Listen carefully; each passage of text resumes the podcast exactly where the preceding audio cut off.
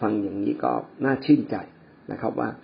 มนุษย์เราทุกคนนั้น เพราะเรามีพระเจ้าที่ยิ่งใหญ่ เพราะว่าพระเจ้าทรงโปรดประทานพระคริสต์มากู้เรา ความบาปผิดของเราจึงหมดสิ้นไป จึงไม่ใช่ความดีของเราเลย เราจึงไม่ควรจะอ้างความดี ไปอวดโอ้อวดคนอื่น ไปทับถมคนอื่น หรือมองเห็นความดีของคนอื่น แล้วก็รู้สึกน้อยอกน้อยใจ เพราะจริง ๆ ไม่มีใครดีพร้อม ที่เราดีได้อย่างพร้อมสับก็เพราะว่าเรามีพระเจ้า เราทราบซึ้งต่อความดีของพระเจ้าจึงเป็นคนดีนะครับ ก็เราไม่ควรจะเปรียบเทียบความดี แต่เราควรจะยกย่องความดีของกันและกัน และขณะเดียวกัน ความดีของพระเจ้าก็ควรจะทำให้เราทราบซึ้งในพระคุณแห่งความรักและความดีของพระเจ้าจน เราไม่สามารถหยุดนิ่ง แต่เราปรารถนาที่จะทำดีต่อๆไป เราจึงเห็นว่าความดีที่เราอยากทำดีต่อไปนี้ เป็นความดีที่มาจากการทราบซึ้งในพระเจ้านะครับ แต่ความดีที่เราทำแบบนี้ไม่ได้ลบล้างความบาปผิดของเราได้นะครับ ความบาปผิดทุกครั้งที่เราทำมีผลทันทีคือความตาย มีผลทันทีคือการตกต่ำลงจากพระเจ้า นะครับ ไม่สามารถถูกลบล้างโดยวิธีการใด ๆ เลย นอกจากพระเจ้ายกโทษให้กับเราเท่านั้นหนึ่งยอห์นบทที่หนึ่งข้อเจ็ดถึงข้อเก้าได้กล่าวดังนี้นะครับ แต่ถ้าเราดำเนินอยู่ในความสว่างเหมือนอย่างพระองค์ทรงสถิตในความสว่าง เราก็ร่วมสามัคคีธรรมซึ่งกันและกัน และพระโลหิตของพระเยซูคริสต์พระบุตรของพระองค์ก็ชำระเราทั้งหลาย ให้ปราศจากบาปทั้งสิ้น ถ้าเราทั้งหลายจะว่าเราไม่มีบาปเราก็ลวงตัวเอง สัจจะไม่ได้อยู่ในคนในเราเลย ถ้าเราสารภาพบาปของเราพระองค์ทรงสัตย์ซื่อและเที่ยงธรรมก็จะทรงโปรดยกบาปของเรา และทรงชำระเราให้พ้นจากการประทำทั้งสิ้น มีวิธีเดียวที่เราจะไม่ต้องถูกพิพากษาลงโทษ ก็คือการสารภาพผิด ถ้าเราสารภาพความบาปผิดของเราว่าพระเจ้าข้าพงผิดจริงว่าพูดคำนี้นะพระองค์เจ้าค่ะข้าพงผิดจริงข้าพงเผลอเรอจริงข้าพงไม่ถูกต้องจริงข้าพงไม่ได้เชื่อฟังจริง เมื่อเราสารภาพบาปของเราพระเจ้าผู้ทรงสัตย์ซื่ออยู่แล้วอะพระองค์ก็ยกโทษความบาปผิดของเรา ถ้าเรามาหาพระองค์ด้วยคำจริงใจ ระองค์ก็จริงใจที่จะยกโทษความบาปผิดให้กับเรา นี่คือความสัตย์ซื่อของพระองค์ พระองค์จะไม่ถือเขาถือเราเลยนะครับ แม้แต่คนต่างชาติที่เคยเข็นฆ่าคนยิวมากมาย แม้มาขอโทษพระองค์ พระองค์ก็ยกโทษ พี่น้องจำกรณีโยนาได้ใช่ไหมโยนาเนี่ยไม่อยากจะไปประกาศข่าวประเสริฐที่เมืองนีนาเว เพราะนีนาเวเนี่ยเป็นเมืองหลวงของคนอัสซีเรีย อัสซีเรียในยุคนั้นเป็นประเทศมหาอำนาจ เหมือนรัสเซียเหมือนอเมริกาทุกวันนี้นะครับ แล้วก็ทั้งบ้านทั้งเมืองทำผิดหมดเลยนะครับ แล้วก็นี่นำซ้ำก็ยังมารังแกคนยิวอีก ดังนั้นโยนาซึ่งเป็นคนยิวก็บอกว่าพระเจ้า พระเจ้าไอ้พลพวกนี้มันชั่วร้ายมันสมควรถูกลงโทษ พระเจ้าอย่ายกโทษเลย ผมไม่ขอไปประกาศเด็ดขาด เออ โยนาความรักจำกัด รักคนชั่วไม่ได้ แต่พระเจ้าสงสารเพราะว่าคนเหล่านี้ พระคัมภีร์บอกว่าเขาไม่รู้มือซ้ายมือขวา คือไม่รู้ว่าความบาปคืออะไร ไม่รู้ว่าความบาปนำมาซึ่งความตาย บาปทุกชนิดนำมาซึ่งความตายเขาไม่รู้ เขาไม่รู้ว่า พระเจ้ายกโทษบาปได้ โอ้พระเจ้าเสียดายเสียดายคนบาปจะตกนรก พระองค์จึงให้โยนาไปประกาศ โยนาก็ไปประกาศแบบประกาศแบบเสียมิได้นะครับ และพอพระเจ้ายกโทษเมื่อเขาเหล่านั้นกลับใจ คนเหล่านั้นพอฟังข่าวนี้ก็กลับอกกลับใจละเอาละเริ่มต้นใหม่ดำเนินชีวิต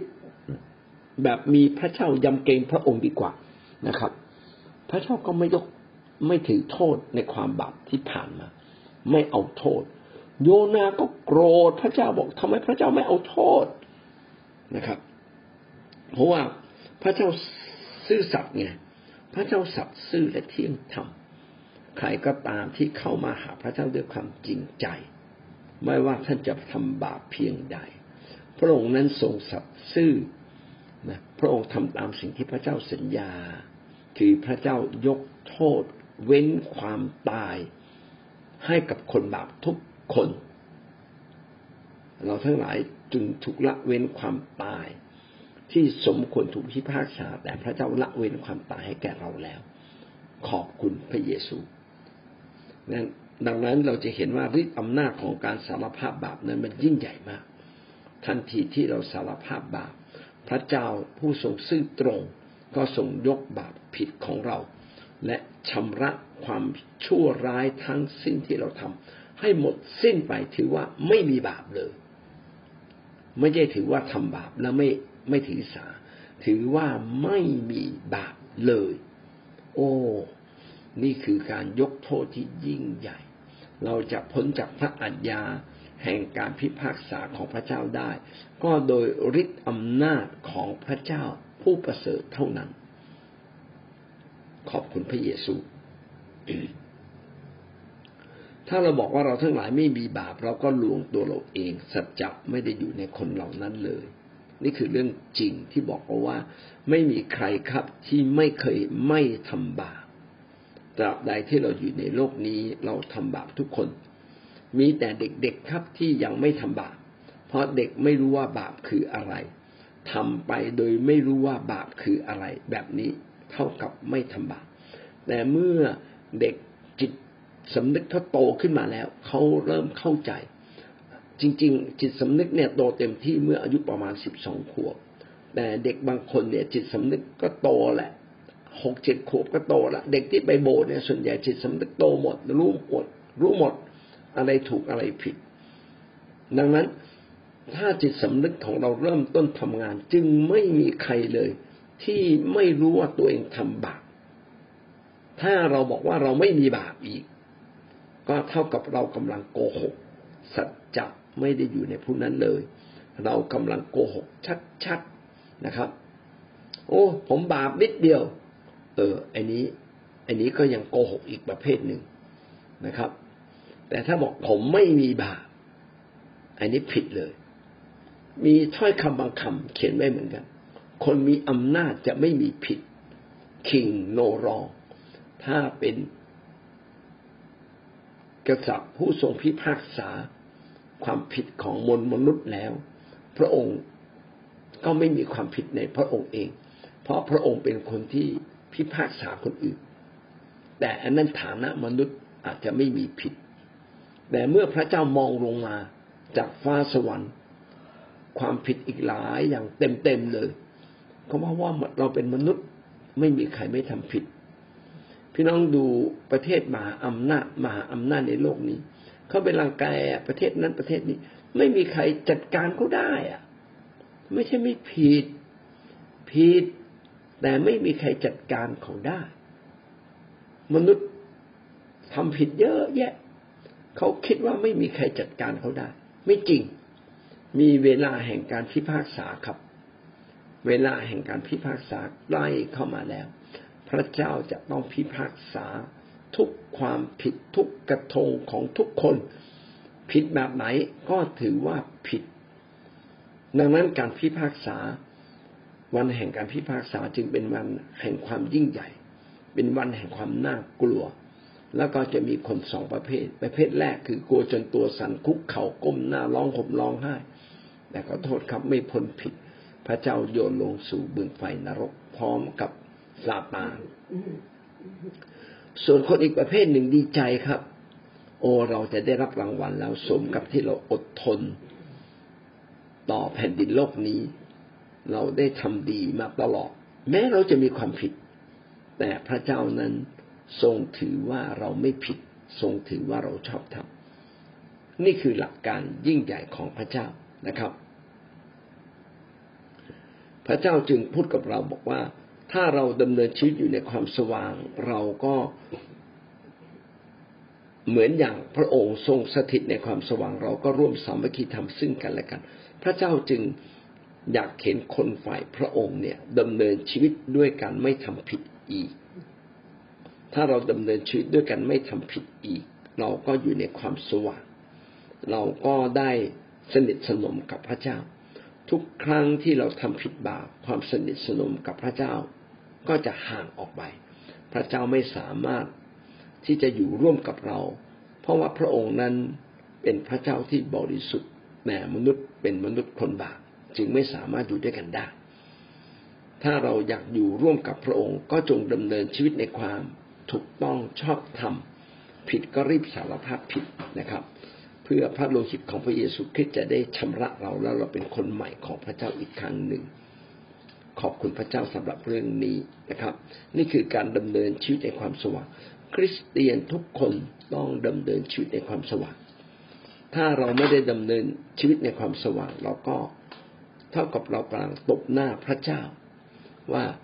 พระเจ้าพระเจ้าดีเหลือเกิน แต่เราชั่วร้าย เรากำลังตบหน้าพระเจ้าหรือไม่ เรากำลังดูหมิ่นพระเจ้าหรือไม่ ถ้าเราดูหมิ่นพระเจ้าเราสมควรได้รับการยกโทษหรือครับ พระเจ้าจึงอยากให้เรากลับมาหาพระองค์ด้วยคำจริงใจด้วยการยกรับการยกโทษบาปจริง ๆ และดำเนินชีวิตด้วยคำจริงใจอย่างถูกต้องต่อพระเจ้า ในทุกเรื่องเราจึงเข้าใจเลยว่าการจะเป็นคนดีอย่างสมบูรณ์ โดยที่ไม่ทำบาปนั้นเป็นสิ่งที่ยาก แต่การถ่อมใจยอมรับ ความผิดบาปของตัวเอง และทราบซึ้งต่อการยกโทษบาปของพระเจ้าที่ยกโทษบาปเราทุกวันทุกวันทุกวัน จนกระทั่งเราเองเนี่ยยินดีที่จะทำอย่างถูกต้องต่อพระเจ้า อันนี้คือสิ่งที่พระเจ้าอยากเห็น นี่คือคนที่ทราบซึ้งต่อพระคุณของพระเจ้า ขอบคุณพระเยซูนะครับ เราจึงเห็นว่าการพิพากษาของพระเจ้านั้น เป็นการพิพากษาที่เป็นจริงที่เด็ดขาดนะครับ การพิพากษาของพระเจ้านั้นกระทำโดยพระเยซูคริสต์เพราะว่าพระเจ้ามอบการพิพากษาทั้งสิ้นให้กับพระเยซูคริสต์แล้ว การพิพากษาของพระเจ้านั้นมีอยู่สามอย่างด้วยกัน อันที่หนึ่งการพิพากษาคนที่ไม่รู้จักพระเจ้า พระเจ้าจะพิพากษาคนบาปทุกคนนะครับ โดยที่คนบาปเหล่านั้นไม่รู้จักพระเจ้า ประการที่สองพระเจ้าจะพิพากษาพวกทุตสวรรค์ ทุตสวรรค์ที่กบฏต่อพระเจ้าก็คือพวกผีมารซาตานมีนานชั่ว ประการต่อมาคือพระเจ้าจะพิพากษาคนที่ได้รับความรอด เราทั้งหลายที่เป็นคนบาปแต่รับการยกโทษแล้ว เรารอดแล้ว คนเหล่านั้นพระเจ้าจะทรงโปรดพิพากษาให้เราได้รับรางวัล คือมีการพิพากษาว่าชีวิตของเราควรจะได้รับรางวัลมากน้อยเพียงไรทั้งหมดสามประเด็นใหญ่ๆเรามาดูประเด็นที่หนึ่งการพิพากษาคนอธรรม พิพากษาคนอธรรม ในโลกนี้คนมีสองประเภทถูกไหมครับ คือคนของพระเจ้ากับคนบาปมีสองประเภทเท่านั้น มนุษย์ทุกคนทำบาป มนุษย์ทุกคนอยู่ในการอาธรรม ดังนั้นมนุษย์ทุกคนคู่ควรกับการถูกพิพากษาลงโทษ อย่างไม่มีข้อแม้เลย ไม่มีมนุษย์คนไหน ไม่ว่าจะยากดีมีจน มีอำนาจไม่มีอำนาจล้วนแต่เป็นคนอาธรรมทั้งสิ้นนะครับและพระเจ้าต้องพิพากษาคนอาธรรม โดยเฉพาะอย่างยิ่ง คนอธรรมที่ไม่ได้รับการยกโทษบาปจากพระเยซูคริสต์การยกโทษบาปเนี่ยเป็นหลักการที่เปิดกว้างอยู่แล้ว แต่คุณปฏิเสธ ผู้ที่มีอำนาจในการพิพากษาเอง คุณปฏิเสธพระเจ้า ผู้สามารถยกโทษความบาปผิดในชีวิตของท่านเอง ท่านปฏิเสธเอง ท่านเหล่านั้นไม่ยอมรับเอง แล้วจะไปโทษใครทีเนี้ยโทษไม่ได้ เพราะว่ามีการประกาศข่าวประเสริฐอยู่เสมอ แม้เราบอกว่าเราไม่เคยได้ยินข่าวประเสริฐ โลกนี้ธรรมชาติก็ประกาศข่าวประเสริฐอยู่ตลอดเวลา ความมีระบบระเบียบของโลกนี้สะท้อนว่ามีพระเจ้า เมื่อคุณทำผิด คุณได้รับสิ่งผิดตอบแทน กำลังบอกว่าโลกนี้มีความยุติธรรมของพระเจ้า ดวงอาทิตย์ดวงจันทร์ประกาศความยิ่งใหญ่ของธรรมชาติ มนุษย์ที่มาเชื่อพระเยซู แล้วพระเจ้าอวยพรยกเขาขึ้นกำลังเป็นพยานให้กับบรรดาคนทั้งโลกว่า มีพระเจ้าผู้อยู่เหนือความบาปผิด สามารถยกโทษความบาปผิดได้ บอกเราชัดๆอยู่แล้ว แต่ความดื้อรั้นของมนุษย์ปฏิเสธเอง เมื่อเราปฏิเสธพระเจ้า ไม่เชื่อการยกโทษบาปของพระเจ้า เราก็สมควรที่จะได้รับการพิพากษา ให้รับการรับถึงแก่ความตาย รับบาปถึงแก่ความตาย นี่คือหลักการของพระเจ้า วิวรณ์บทที่ยี่สิบข้อสิบเอ็ดถึงข้อสิบห้ากล่าวว่า ข้าพเจ้าได้เห็นพระที่นั่งใหญ่ เห็นท่านผู้ประทับบนพระที่นั่งนั้น เมื่อพระองค์ทรงปรากฏแผ่นดินโลกและท้องฟ้าก็หายไป และไม่มีที่อยู่สำหรับแผ่นดินโลกและท้องฟ้าเลย ยุคสุดท้ายนั้น แผ่นดินโลกและท้องฟ้าจะจบสิ้น จะมีที่ใหม่เกิดขึ้น เป็นที่ที่พระเจ้านั่งพิพากษาที่นั่นเป็นบัลลังก์สีขาว และผู้ที่นั่งประทับบนบัลลังก์นั้น ก็คือพระเจ้าและพระเยซูคริสต์พระเจ้านั่งอยู่เฉยๆให้พระเยซูคริสต์เป็นผู้ที่กระทำการพิพากษาข้าพเจ้าได้เห็นผู้ที่ตายแล้วทั้งผู้ใหญ่และผู้น้อยยืนอยู่หน้าพระที่นั่งนั้น ก็คือคนตายทุกคนตั้งแต่สมัยอดัมเอวา หรือแม้แต่ยุคของเราในยุคพระเยซูก็จะฟื้นขึ้นมา ยืนอยู่ต่อหน้า พระเจ้าแล้วก็จะพระเจ้าก็จะเริ่มต้นพิพากษาตัดสิน ตามชื่อที่เขียนบันทึกเอาไว้ มีหนังสือมากมายเปิดออก และมีหนังสือแห่งชีวิตเล่มหนึ่งเปิดออก ใครที่มีชื่อในหนังสือแห่งชีวิต คนนั้นก็จะไม่ตาย เขาจะไม่ต้องถูกพิพากษา เขาจะถูกเลื่อนไป ถึงฟ้าสวรรค์ไปอยู่ฟ้าสวรรค์ไปทีเดียวนะครับ ส่วนคนที่ไม่มีชื่อก็ตกนรกทุกคน ข้อสิบสามข้อสิบสี่ความตายส่งคนเหล่านั้นกลับคืนมา ทะเลก็ส่งคนส่งคืนคนทั้งหลายที่ตายในทะเลความตายและแดนมรณาก็ส่งคนทั้งหลายที่อยู่ในแดนนั้น และคนทั้งหลายก็ถูกพิพากษาตามการกระทำของตนหมดทุกคน แล้วความตายและแดนมรณาก็ถูกทิ้งลงไปในบึงไฟ บึงไฟนี่แหละ เป็นความตายครั้งที่สอง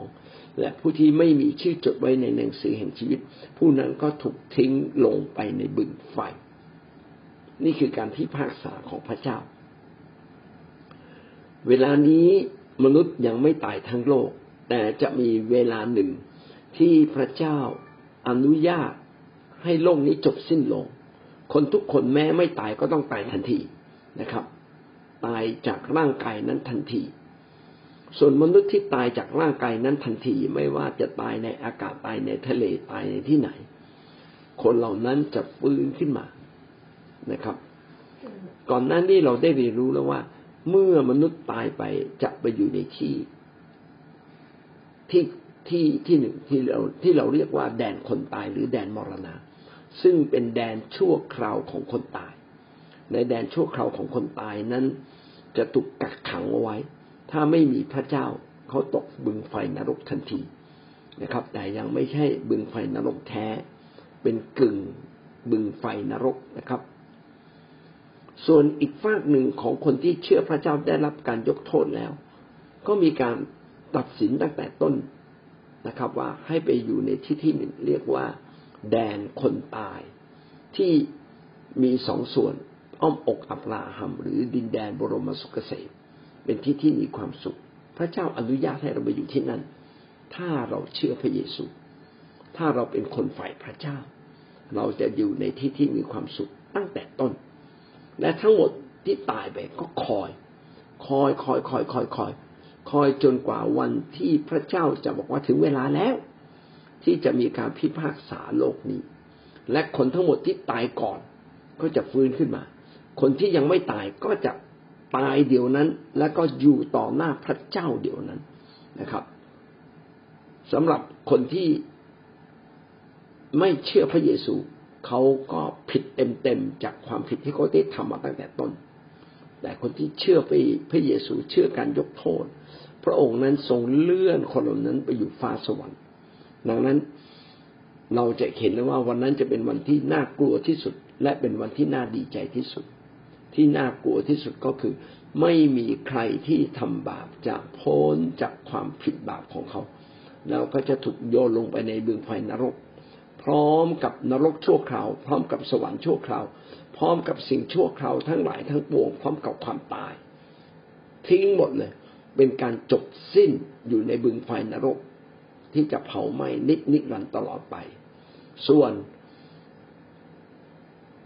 มนุษย์ที่พระเจ้าทรงเลือกไว้ และทรงพ้นผิดเพราะการยกโทษบาปของพระองค์ก็ถูกเลื่อนไปสู่ฟ้าสวรรค์ใหม่ หรือเรียกว่าเยรูซาเล็มใหม่ พระคัมภีร์ได้กล่าวถึงการพิพากษาคนอธรรมไว้จำนวนมาก จนทำให้เรามั่นใจว่าจะต้องมีการพิพากษาคนอธรรมอย่างแน่นอน และจะมีการถูกขับไล่ให้พ้นจากพระพักของพระเจ้า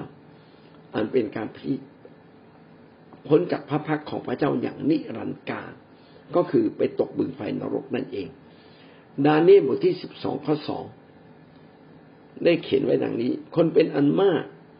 ในพวกที่หลับในผงคลีแห่งแผ่นดินโลกจะตื่นขึ้น บ้างเข้าสู่ชีวิตนิรันดร์บ้างเข้าสู่ความอับอาย และขายหน้านิรันดร์อย่างที่เราพูดแล้วว่าจะมี จะมีโลกกลางใช่ไหมครับ ชั่วคราว โลกแห่งความตายชั่วคราว ซึ่งโลกแห่งความตายชั่วคราวนั้นมีสองส่วนอยู่ในนั้น ส่วนหนึ่งเรียกว่ากึ่งนรกก็แล้วกันนะครับ กึ่งนรก อีกส่วนหนึ่งก็เรียกว่ากึ่งสวรรค์ ทั้งสองส่วนนี้จะมีคนอยู่ที่เนี่ยที่นั่นนะครับ ในกึ่งสวรรค์นั้นอาจจะเรียกว่าอ้อมอกอับราฮัมหรืออาจจะเรียกว่าดินแดนบรมสุกเกษม หรือสวรรค์ชั้นสามหรือว่าใต้แท่นบูชาหรืออะไรก็แล้วแต่สิ่งเหล่านั้นเป็นสิ่งชั่วคราวเมื่อถึงเวลาแห่งการพิพากษา คนเหล่านั้นจะฟื้นขึ้นมา จะบางคนจะรับความอับอาย คือถูกพิพากษาแล้วว่า คุณทำผิด คุณสมควรได้รับการลงโทษน่าอับอาย แต่คนบางคนที่อยู่ในกึ่งการตายนั่นน่ะ ในดินแดนกึ่งตายนั่นน่ะนะครับ กึ่งตายกึ่งเป็น บางคนก็จะถูกฟื้นขึ้นมา สู่ชีวิตนิรันดร์ก็คือเราทั้งหลายที่เชื่อในนามของพระองค์นั่นเอง ดังนั้นการพิพากษานั้นพระเจ้าจะทรงพิพากษาคนอธรรมอย่างรุนแรงแน่นอนนะครับ จะไม่มีใครไม่ถูกพิพากษาเลย ลูกาบทที่สิบหกข้อสิบเก้าถึงข้อสามสิบเอ็ดอุปมามาเรื่องเศรษฐีกับลาสลับอันนี้เราอ่านหลายรอบแล้ว ว่าเศรษฐีนั้นร่ำรวย แต่ไม่สนใจความดีนะครับ ส่วนลาสลับซึ่งเป็นขอทานอยู่หน้าบ้านของเศรษฐีกลับกลายเป็นคนดีทำตัวเป็นคนดี และมีพระเจ้าประจำชีวิต เมื่อเศรษฐีตายไปก็ตกบึงไฟนรก ส่วนลาสลัดเมื่อตายไปก็ไปอยู่ในดินแดนกึ่งคนกึ่งสวรรค์ นะครับ อันนั้นก็กึ่งนรกนี่ก็กึ่งสวรรค์มาเจอหน้ากันนะครับ แต่ไปหากันไม่ได้ อันนี้ก็เราก็เรียนรู้แล้วนะครับว่าลาสลัดบอกว่าช่วยให้ขอทานเอาน้ำมาให้หน่อยได้ไหมหิวน้ำเหลือเกินพระเจ้าก็บอกกับเศรษฐีบอกว่าไปไม่ได้ มันมีขุมเหวกั้นอยู่นะไปไม่ได้ อันนี้ก็เป็นสิ่งที่สะท้อนว่า ทุกครั้งที่เราทำบาปมีการพิพากษาอยู่ตลอดเวลา ทันทีที่เราตายก็มีการพิพากษา แต่อาจจะยังไม่ใช่เป็นการพิพากษาครั้งยิ่งใหญ่ แต่คนก็ถูกพิพากษาเรียบร้อยแล้ว คนดีก็อยู่ฝั่งดินแดนบรมสุขเกษมคนที่เชื่อพระเจ้าก็อยู่ฝั่งดินแดนบรมสุขเกษมส่วนคนที่ไม่เชื่อพระเจ้าและทำบาปซึ่งทุกคนก็ทำบาปอยู่แล้ว ก็ถูกพิพากษา เบื้องต้นให้อยู่ในบึงไฟนรก ทันทีเลย และความตายจึงเป็นสิ่งที่น่ากลัว วิวรณ์บทที่สิบสี่ข้อเก้าถึงข้อสิบเอ็ดทูตสวรรค์อีกองค์หนึ่งเป็นองค์ที่สามตามไป ประกาศด้วยเสียงอันดังว่า ถ้าผู้ใดบูชาสัตว์ร้ายและรูปของมันและมีเครื่องหมายของมันไว้ ที่หน้าผากหรือที่มือ ผู้นั้นจะต้องดื่มเหล้าอางุ่นแห่งพระพิโรธของพระเจ้า คนที่ไปติดตามสัตว์ร้ายหรือพวกผีมาซาตานบิญาชั่ว ไปรับเครื่องหมายของมัน อาจจะเป็นคาถาอาคม อาจจะเป็นพระเครื่องหรืออาจจะเป็นอะไรก็ตามที่เป็นเครื่องหมายนะครับ ที่แสดงว่าเราไปอยู่ฝ่ายมัน คนเหล่านี้ก็ต้องรับการถูกพิพากษาลงโทษ พระพิโรธก็คือการพิพากษาลงโทษ ซึ่งไม่ได้รักคนกับสิ่งใด ไม่ได้คือเหล้าอางุ่นเนี่ยปกติถ้าเจือเจือสิ่งใดรู้สึกมันอร่อย แต่ถ้าเป็นเหล้าอางุ่นแห่งการลงโทษก็คือมันขมแน่นอน เจ็บปวดแน่นอน ที่ได้เทลงมาด้วยพระพิโรธเป็นการเทด้วยความโกรธของพระองค์ที่มีต่อบาป พระเจ้าโกรธต่อบาปนะครับ ทุกครั้งที่เราทำบาปพระเจ้าก็ทรงพลอยไม่พอพระทยัยและทรงพิพากษาเรา เขาจะต้องถูกทรมานด้วยไฟและกรรมฐานแน่นอนครับเราจะถูกพิพากษาลงโทษในวินาศในวันสุดท้ายนั้นต่อหน้าพระพักพระเจ้าด้วยไฟกรรมฐานที่ไม่เผาไม่ไม่หมดสิ้น ต่อหน้าทุตสวรรค์ของพระเจ้าด้วย ต่อหน้าพระเยซูคริสต์ด้วย ความแลกการทรมานของเขาจะพุ่งขึ้นตลอดไปเป็นนิด และคนทั้งหลายที่บูชาสัตว์ร้ายและลูกของมันและรับเครื่องหมายของมัน จะไม่มีการพักผ่อนเลยทั้งกลางวันและกลางคืน เป็นการการลงโทษนั้นเป็นการพิพากษาที่รุนแรง และก็เป็นการพิพากษาที่นิรันดร์การไม่มีวันเวลาไม่จบไม่สิ้น จะสามารถทำผิดต้องถูกลงโทษกี่ปี ไม่มีจำนวนปี นิรันดร์การตลอดไป ดังนั้นเราจึงต้องอย่ามองเรื่องบาปเป็นเรื่องเล็ก บาปเป็นเรื่องใหญ่นะครับ ทุกครั้งที่เราทำบาปเราถูกพิพากษาทันที ตั้งแต่เราอยู่ในแผ่นดินโลกแล้ว มากหรือน้อยตามความเหมาะสมบางครั้งเมื่อเราทำผิดจิตใจเราก็หม่นหมองไม่สบายใจทันที แต่ยังไม่ใช่เป็นการพิพากษาครั้งสุดท้าย การพิพากษาครั้งสุดท้ายได้มีการกำหนดวันเวลาไว้เรียบร้อยแล้ว และเมื่อสิ่งนั้นเกิดขึ้น ท้องฟ้าโลกและที่อยู่ต่างๆ ที่เรายืนอยู่ที่เรานั่งอยู่ ก็จะหมดสิ้นหายหมดเลยนะครับ กลายเป็นสิ่งใหม่นะครับ คืออยู่ต่อหน้าพระพักของพระเจ้า และพระเจ้าก็จะแยกแพะแยกแกะ ใครเป็นแกะก็คือคนที่เชื่อการทรงไถ่ของพระเจ้า พระเจ้าก็ให้ ไปฟ้าสวรรค์ ส่วนคนที่เป็นแพะคือใครก็ตามที่ทำผิดต่อพระเจ้าทำผิดต่อมนุษย์ และไม่ยอมรับว่าพระเยซูเป็นพระเจ้า ไม่ยอมรับการยกโทษของพระองค์คนเหล่านั้นก็คู่ควรกับความผิดของเขา คือถูกลงโทษถึงบึงไฟนรกอยู่แล้วเอาละเราต้องจบเพียงแค่นี้นะครับพรุ่งนี้ถ้าเรามีโอกาสเราก็จะพูดในมัทธิวบทที่ยี่สิบห้า นะครับพรุ่งนี้วันอาทิตย์คงจะไม่มีโอกาสวันจันทร์ไปเลยนะครับเอาละโดยสรุปก็คือมีการพิพากษาอย่างแน่นอน และเป็นการพิพากษาที่เด็ดขาดเป็นการพิพากษาที่รุนแรง พระเจ้าจะมีการพิพากษาคนอธรรม พิพากษาพวกทุสวรรค์และก็ขณะเดียวกันก็จะพิพากษาคนฝ่ายพระเจ้าให้ได้รับรางวัลด้วย อาเมน จบเพียงแค่นี้นะครับ วันแรกที่มนุษย์ตกในบาปมนุษย์อยู่ในครอบครองของอำนาจซาตานเราก็รู้อยู่แล้วว่า บาปคืออะไร เพียงแต่เราแอบบาปไว้ เก็บบาปไว้ และวันหนึ่งบาปมาปรากฏ ก็กลายเป็นความอับอาย ไม่ใช่เป็นความอับอายอย่างเดียวยังต้องทุกลงโทษนะถูกต่อว่า แล้วก็ที่สำคัญคือต้องตกบึงไฟนรกด้วย นรกนี่น่ากลัวนะ ไม่มีใครอยากจะพูดเลยนะครับ